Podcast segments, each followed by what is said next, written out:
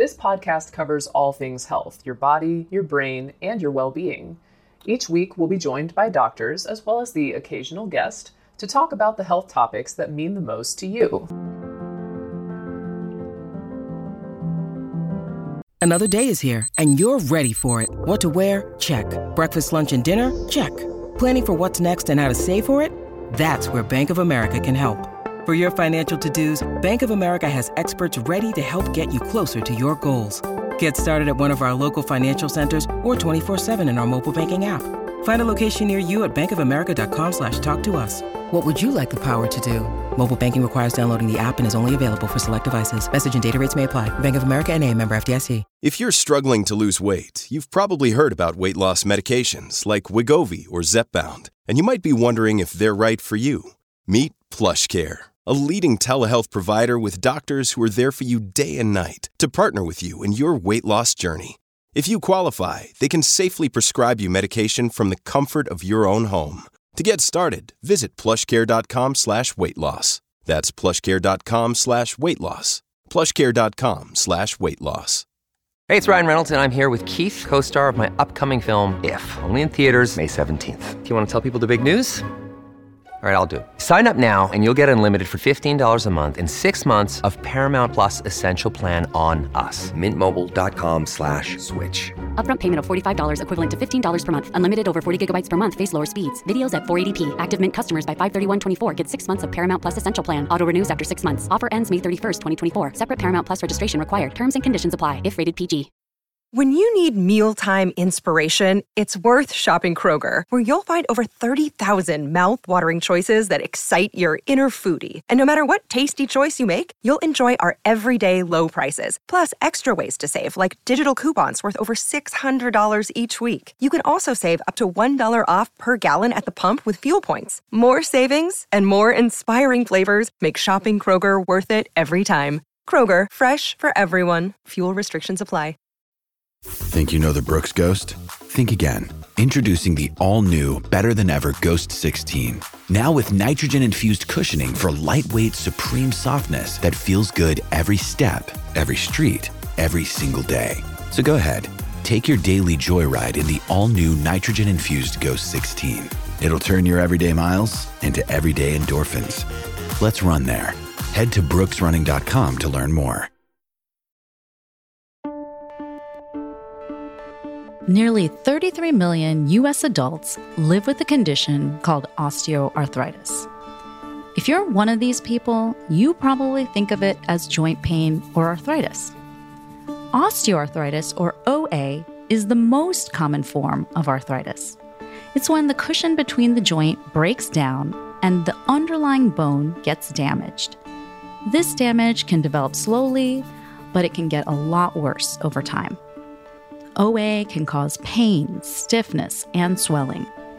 It can also limit movement, making everyday tasks difficult and painful. Today, we're taking a closer look at what it's like to live with OA.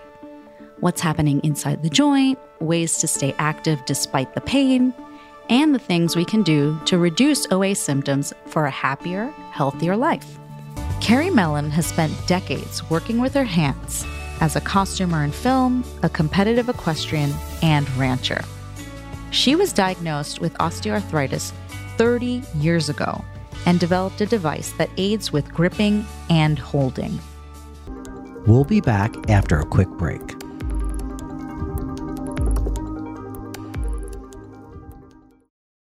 Here is a quick word from our sponsor. We take this few seconds off to inform you, our valued loyal listener, about the best health and fitness podcast shows. From the Nezpod studios. Join us as we give you the best of the best health and wellness updates you can rely on for the treatment of chronic health problems. Classic functional medicine back to basics health tips and special updates from the best doctors in the United States of America. Check out this health and wellness podcast shows. Explore Health Talk Weekly, Healthy Lifestyle Matters, Excellent Health Digest, Healthy and Free Daily, and last but not least, Weekly Health and Fitness Corner. Also, check out Nasty Boy CC, the truest story never told fiction podcast, for that real life on the go experience with the 27 year old Golden Boy, who made our guest invite number one list. He tells us about his story as it happens in real time and in real life. It's Nasty Boy CC, the truest story never told. Go get a load of that happiness because happiness is healthy as we know it. Join us every week as we continue to provide you the best of health and fitness wellness updates from around the globe. Enjoy the show.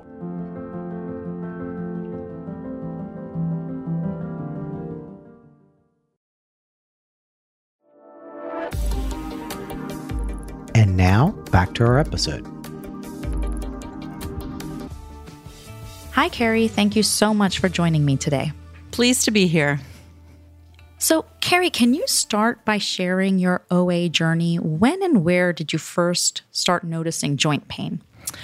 It was after I had my first and only son, and that was about 30 years ago. I was 32 and getting back in shape by doing what I loved to do at the time, and that was jog.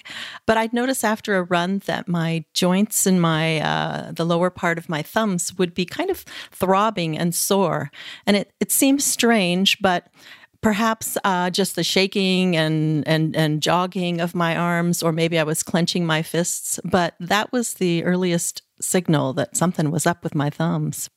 After that, you know, I, I tried to be cognizant of not gripping my hands in that fashion when I was running, but it seemed to kind of get worse. I've always had horses, and so um, I noticed when I was working around the ranch, they would be very sore. And can you tell me what the pain felt like? It would come and go in the beginning. I would be particularly working on painting a fence or building a corral, a new corral, or or just loading a lot of hay. And I'd notice my thumbs would be really sore at that period. And then I'd I'd take an aspirin or something like that to to let the swelling go down. Um, and at that time, I, I really didn't think too much of it. I, I thought, oh, it you know, my hands will get stronger. You know, I'll just work harder. I'll carry more hay and I'll I'll lift more and I'll just get stronger. But in fact, that didn't help and it was actually making it worse not being cognizant of how I carry things and and lift things. I didn't realize that I was going to have a, a a disorder that would get worse if I wasn't careful with it over time. Well, it sounds like you were super active. So what were some of the things how how did it start to limit you over time? Uh, well, my occupation uh, for the last 35 years has been a costume designer and builder. And so I've worked on television shows and, and moves and movies and films. And that involves a lot of physical labor. It's a lot of moving wardrobe, lifting heavy boxes, a lot of pinching hangers. I mean, hundreds of hangers a day, a lot of safety pins, sewing. Uh, so my hands get a real workout. And then also in my off time, I have a ranch, and I've always been an equestrian and have um, also had uh, sports that were involved horses, team penning and roping that involves a lot of work with your hands, lifting hay bales, holding hammers, paint rollers for fence, just maneuvering a 1200 pound horse underneath you with your hands and the delicate grip that that takes. You know, I would I would work all week and on the weekends I'd come home and I'd work some more. So my hands were really truly suffering. And um, you know, even though I I, tried to be careful. It seemed to be getting worse and worse every year, and uh, so I, I did seek relief from my my doctor, and um, we tried a lot of different things in the beginning. We tried some topical analgesics. We we tried you know splinting, wrapping. We did some anti-inflammatories, and that did seem to help. But I I realized that it was going to have to be a combination of different things to help. I didn't want to take a lot of drugs, but I wanted to stay really active. So I had to do some experimentation about how to keep that balance of being able to do everything I wanted and be as pain-free as I could when we think about joint pain happening to us over time, a lot of people think about the big joints, so the knees or the hips or back pain. But with osteoarthritis, as you mentioned, it can affect smaller joints too. So for you, it was your hands. Were there other joints that were painful? Um, yes, it was my fingers and my lower thumb, and then also my knees. I, you know, from from kneeling and and horseback riding and the the position of the legs on a horse. So my knees also suffer from osteoarthritis. For my hands, it's a little bit different story. The hands are just so much more delicate, and I could never really work around my thumb joints. So it, it's not just a matter of strengthening those ligaments and tendons, it's also finding other ways to do things and finding aids to help me do those things. So, can you tell us about other equipment that you use to help you do the things you wanted to do? Yeah, something as simple as as turning a key in a in a door or car was difficult. I mean, I could do it fine, but it, it was painful. So, you know, I got the, the larger key fobs and the larger key ends that go onto the keys. You know, opening jars, that's really difficult. So I got some of the different kinds of jar openers for different kinds of, of, of equipment. Simply holding things like rakes and, and, and my electric toothbrush for, for, for three minutes, that, that was hard. So, what are some of the other things? So, horseback riding was so was very important to you. How did you continue to to do that? Because I have them in my backyard, uh, horseback riding doesn't only mean sitting on a horse and holding onto the reins. It also means everything else that it's maintaining the, the horse, the corrals, lifting up the feet, holding a hoof pick, uh, tacking the horse, raking, cleaning, corralling. I used adaptive aids. I used silicone bands on my tools. I, I could use the silicone bands on my rake and on my um, broom, and you just slip your hand into it. Now, it doesn't hold it it completely, but it allows you to just release your grip a little bit and, and let the blood flow, flow get back into your hands. And it also allows you to keep that upper body strength because one thing that happens when you have arthritis is is you stop to do activities and you don't even know why you're doing it really. You know, why has grandma stopped painting, doing that fine art, or holding a crochet hook? It's because it's kind of painful now. But there are adaptive tools to help you hold those little things a paintbrush, you know, a, a, a knitting needle. There are things that can help you. And so it's important that our physicians make these things uh, known to patients, um, give options. And so uh, when I needed to repair a fence, uh, I needed to paint it. Now everybody hates painting, but there are bands that you can put on your paintbrush or your paint roller, adaptive aid. They call them adaptive aids, assistive devices, whatever you want to call them. There are things to help you keep doing the things you love, whether it's holding a tennis racket, which you can get a band for that, or a fine art brush, or or you know, painting a, a whole barn. So I depended on these little aids to help me do the things I love, and I'm as active at 64 as I was at uh, 24 um, because I've, I've, found ways to continue doing these on, on, my own. I did, you know, I had to kind of research and find these things. You know, I talked about the, the splinting earlier on and, and the uh, splint on the thumb that kind of protected it from from squeezing all the way. This was given to me by a therapist and suggested by a doctor, an orthopedic surgeon.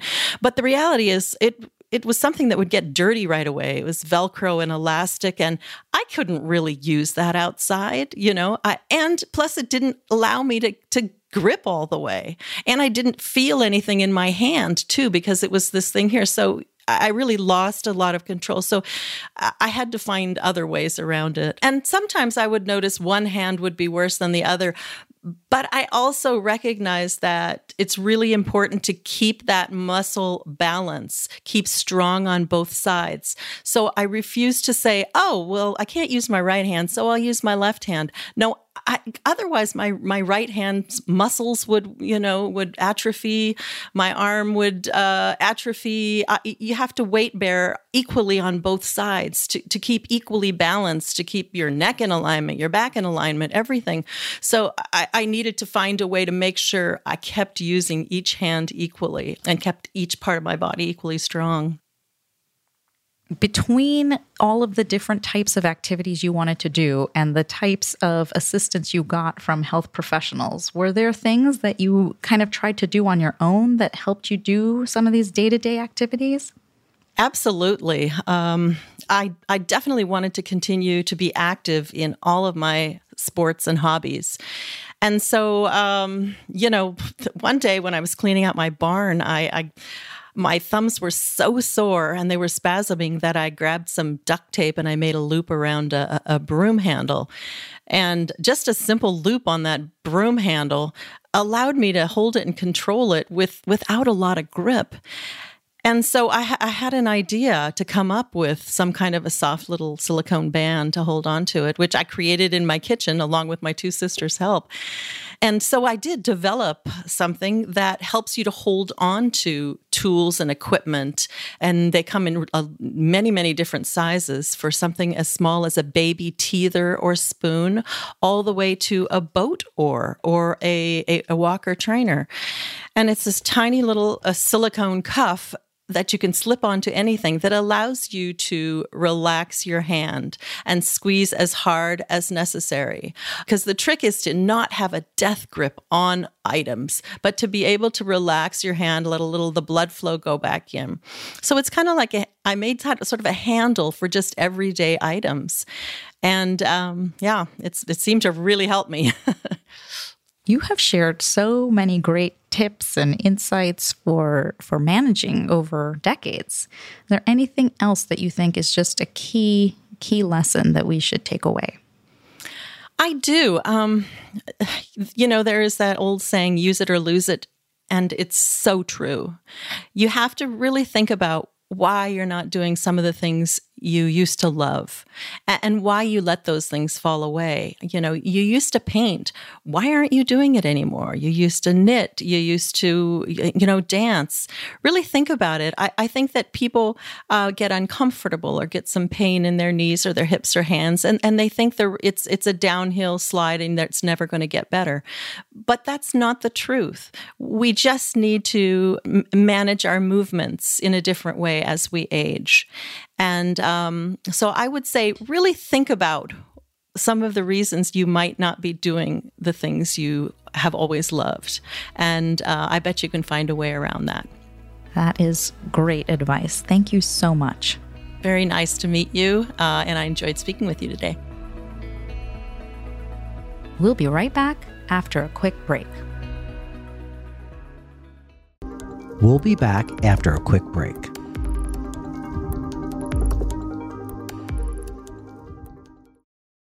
Here is a quick word from our sponsor.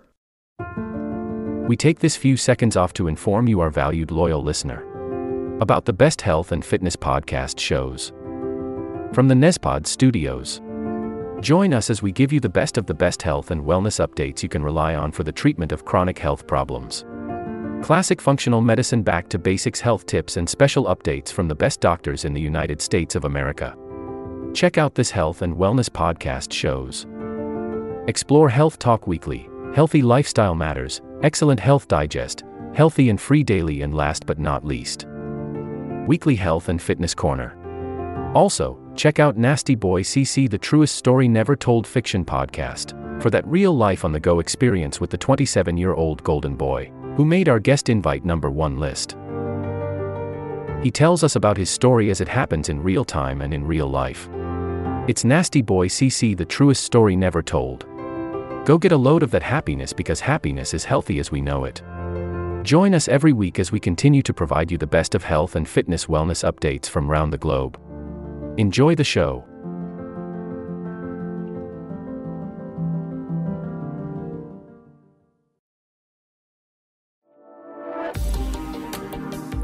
And now, back to our episode.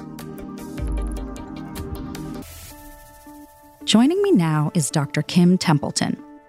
Dr. Templeton is professor of orthopedic surgery and sports medicine at the University of Kansas.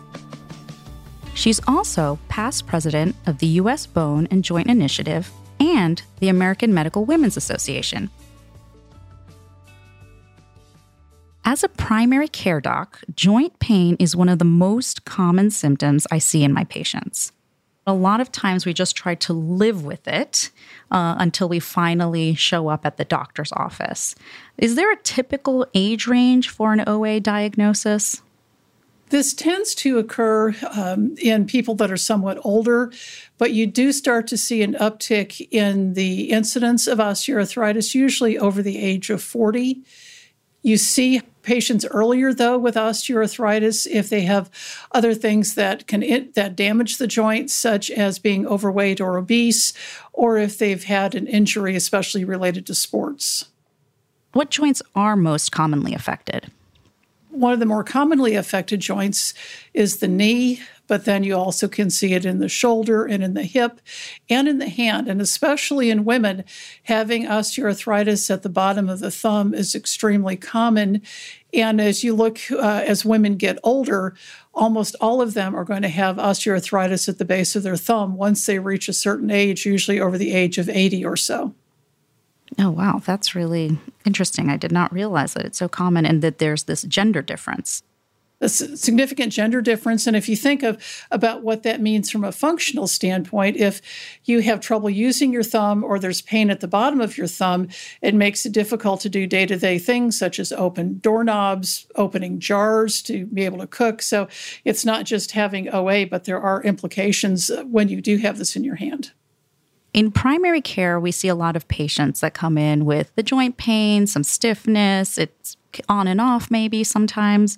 What are the most common complaints you see by the time they get to your office as an orthopedic surgeon? Well, you're right. Those are the common symptoms. It's pain. It usually starts off with pain that is present with activity, but if it continues, can be even pain, including some aching that's even when they're not active, especially if it's osteoarthritis of the knee, having pain if they've been sitting for quite a while and then try to stand up. There can also be issues with the joints getting stiff. On occasion, the joints can be swollen. And so typically, by the time patients come in, they are having some level of disability, meaning they're having difficulty doing day to day activities, whether it's exercise or doing their jobs at work or even taking care of things at home. It's not unusual that the diagnosis is somewhat delayed because people, a lot of people assume that joint pain is just a part of aging. And so, why seek care if this is just part of getting older? But it's important to understand that there are things that can be done. And so you don't need to wait until you're completely disabled before you seek care for your for your joint pain. Can you walk us through what's going on inside the joint when OA is first starting? And is there a silent phase before you start feeling symptoms? So inside all of your joints is this material that's called articular cartilage. That you have the bones that that make up each side of the joint, and then there's a cap of cartilage on each side. Within that cartilage are proteins that hold water. It's kind of like a firm gelatin. And so when you use that joint, those areas of water and proteins help cushion the joint and help cushion the bone. Arthritis happens when that cartilage starts to break down. And so that typically the, the underlying cause is inflammation, but that can occur if there is an injury, um, like if you think about the knee, if you're playing sports and you tear a ligament, you've not only torn the ligament, but you've probably sustained some level of damage to the cartilage cartilage, especially in adults, doesn't heal, and so that that cartilage can continue to to have more and more injury. But there's also an inflammatory response to that that causes the proteins in the cartilage to break down, and so essentially arthritis is losing that cushion, whether initially from an injury and then some inflammation or just inflammation on its own. And so gradually with time, that cartilage gets thinner and thinner and then starts to tear. You asked if there's a pre osteoarthritic phase, and yes, there is. Um, and that's the phase that we're in, where there's a lot of research now because if we can identify people with early arthritis, maybe between blood tests and x rays and things, if we can find them, that would be the perfect point to intervene to hopefully keep the cartilage from continuing to deteriorate. We just haven't perfected that yet. What increases someone's risk? Gender is, is a risk factor, as is sex. Those have somewhat different impacts on the risk of OA, but we know across the board that women have uh, higher incidence of OA in almost every joint than does than do men. There also is a genetic component to it. So when I see patients in the office with arthritis, they'll say, well, my mother had it or my grandfather had it. Does it increase the risk? There does seem to be an inherited component to that. But a major risk factor is also obesity. We're not clear uh, about the relationship between obesity and osteoarthritis in that we can see people that who are obese have increased risks of developing osteoarthritis of their knee, which makes sense because that increased weight puts more pressure on the knee. You mentioned that there's a specific role that sex and gender can play. Could you talk a little bit more about that and help us understand the difference between the two and, and the interplay with OA? Sex and gender are different but related terms. Sex refers to who you are physiologically, what your chromosomes determine that you are. Um, and so you're either XX or XY or some variation of that. Your gender is how you're presented to society. Are you a man or a woman? That impacts how often you, from this perspective, how often and when you use healthcare resources. And so, in terms of the impact of sex on developing OA, there's likely an impact of estrogen, as we know that estrogen seems to help maintain cartilage. And so, if you lose estrogen after menopause or due to other health conditions, that could be responsible for some of the loss of cartilage and the increased risk of developing arthritis the way women are lined up, the way especially our legs are lined up from the pelvis to our feet is different. That changes how the joints, especially the knee, are loaded, meaning how much pressure is put on them, and that may increase the risk that the joints start to break down. Um, women are also higher risk of, of joint injuries, especially knee injuries. And if injuries can lead to OA, that's another factor. Although, interestingly, if you look at knee injuries and developing OA, Women tend to develop osteoarthritis sooner after a knee injury than do men and at higher rates. So, this may again get back to the inflammatory part because we know that women are prone to having more inflammation than are men. There also tends to be some differences in gait or how people walk. There are differences between men and women, or male and female, and how your legs move when you walk even if you don't have osteoarthritis, that too may change how, how cartilage is loaded. And in terms of the gendered component, we, we know as women that there's this expectation that we take care of everyone else first before we take care of ourselves. And so that doesn't impact the risk of developing arthritis, but it does mean that we tend to seek care for arthritis at a later, later stage. So we know that women, by and large, tend to have more disability and loss of function by the time they present to a healthcare professional for their joint pain where that can have an impact is although men and women both get better after we provide treatment for osteoarthritis, if women have more pain and worse function coming into that treatment, it typically means that their, their outcomes are not as good. So, if we're putting it all together, is OA just OA, or can it play a role in other health conditions as well? That's a great question. And I think something that we do need to continue to look at because medicine is, I think, too siloed at this point. If you look at conditions such as obesity or diabetes or heart disease, those patients are more likely than not to also have osteoarthritis if you look at people with osteoarthritis, they typically have a multitude of health conditions again, obesity, heart disease, and diabetes, but also things such as depression and lung disease. And it's really hard to figure out how those two necessarily fit into osteoarthritis. If you look again at, at sex and gender differences, although both men and women ha- are more with arthritis are more likely to have other health conditions, women have more of those conditions and they tend to be even more significant. We're not sure of the role between those two. It may be that if you have painful joints, especially in your legs, and you're not able to exercise, that may impair the ability to treat other conditions like heart disease and diabetes. If you have a condition in which exercise and activity is a component of management and treatment, if you're having too much pain and you can't do that, then the, that impacts the ability to be able to take care of those conditions. We also know that there's a link between uh, osteoarthritis, especially osteoarthritis of the knee, and the risk of mortality. We know that people that have osteoarthritis of the knee that is symptomatic, meaning it hurts and it's not just something we see on x ray, are more likely to die from cardiovascular disease. And that again gets back to is it potentially related to the fact that they can't exercise and help maintain their cardiac health? Hmm. So, what can we do to empower our patients, particularly women, to speak up at the earlier stages of their symptoms? I think it's important to empower patients, both men and women, but especially women, to speak up to your healthcare provider when you're seeing them. If you're having a painful joint, don't again assume that it's just because you're getting older and that this is a normal part of aging and that there isn't anything that can be done, because there are things that can be done.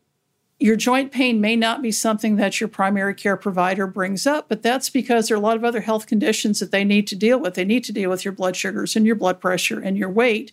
So, joint pain may not be something that's discussed, but I would just strongly encourage patients if they have joint pain, mention it. Especially if your healthcare professional is saying, Well, I want you to go out and walk. Well, if you're having so much pain you can't walk, then that's losing that modality. But your healthcare professional isn't going to know that unless you tell them. And so speak up, let your healthcare professional know that you're having pain. And don't be afraid to speak up because you think that if I speak up, that means I'm going to have to have my joint replaced. Just telling someone you have arthritis doesn't necessarily mean that that's the, the straight way to the operating room because there are a lot of other things that we can do. Activity changes, um, different types of exercise to help offload the joint, weight loss, injections, working with physical therapy to work on strengthening exercises. There are a lot of other things that can be done with a painful joint before we ever talk about having surgery. And actually, surgery for joint replacement is one in which we never tell the patient you have to have your joint replaced. That's and patients will ask me, is it time for me to have my joint replaced? I don't know because I don't live their day-to-day lives. This is something where I tell them, you will tell us when you're ready to have your joint replaced. And so, if you don't want to have surgery, you don't have to have surgery, but let someone know that you're hurting. And then we can start working with some of the modalities, some of the other interventions that you are okay with and that do fit into your lifestyle. Dr. Templeton, thank you so much for this enlightening information. Is there anything else you think we should be taking away? Osteoarthritis is, is a common condition we need to know more about how to prevent it early or earlier on or to pick it up earlier. But until then, it's just being aware that if your joints hurt, let someone know, and then we can, especially your healthcare professional, and we can work on ways to try to address this. Thank you so much for your time, Dr. Templeton.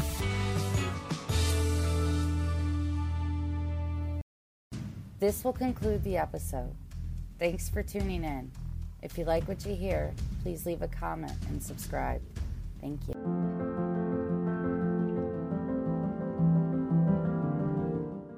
We have a great show today, but first, take a second to make sure you've subscribed to our show wherever you're listening to podcasts.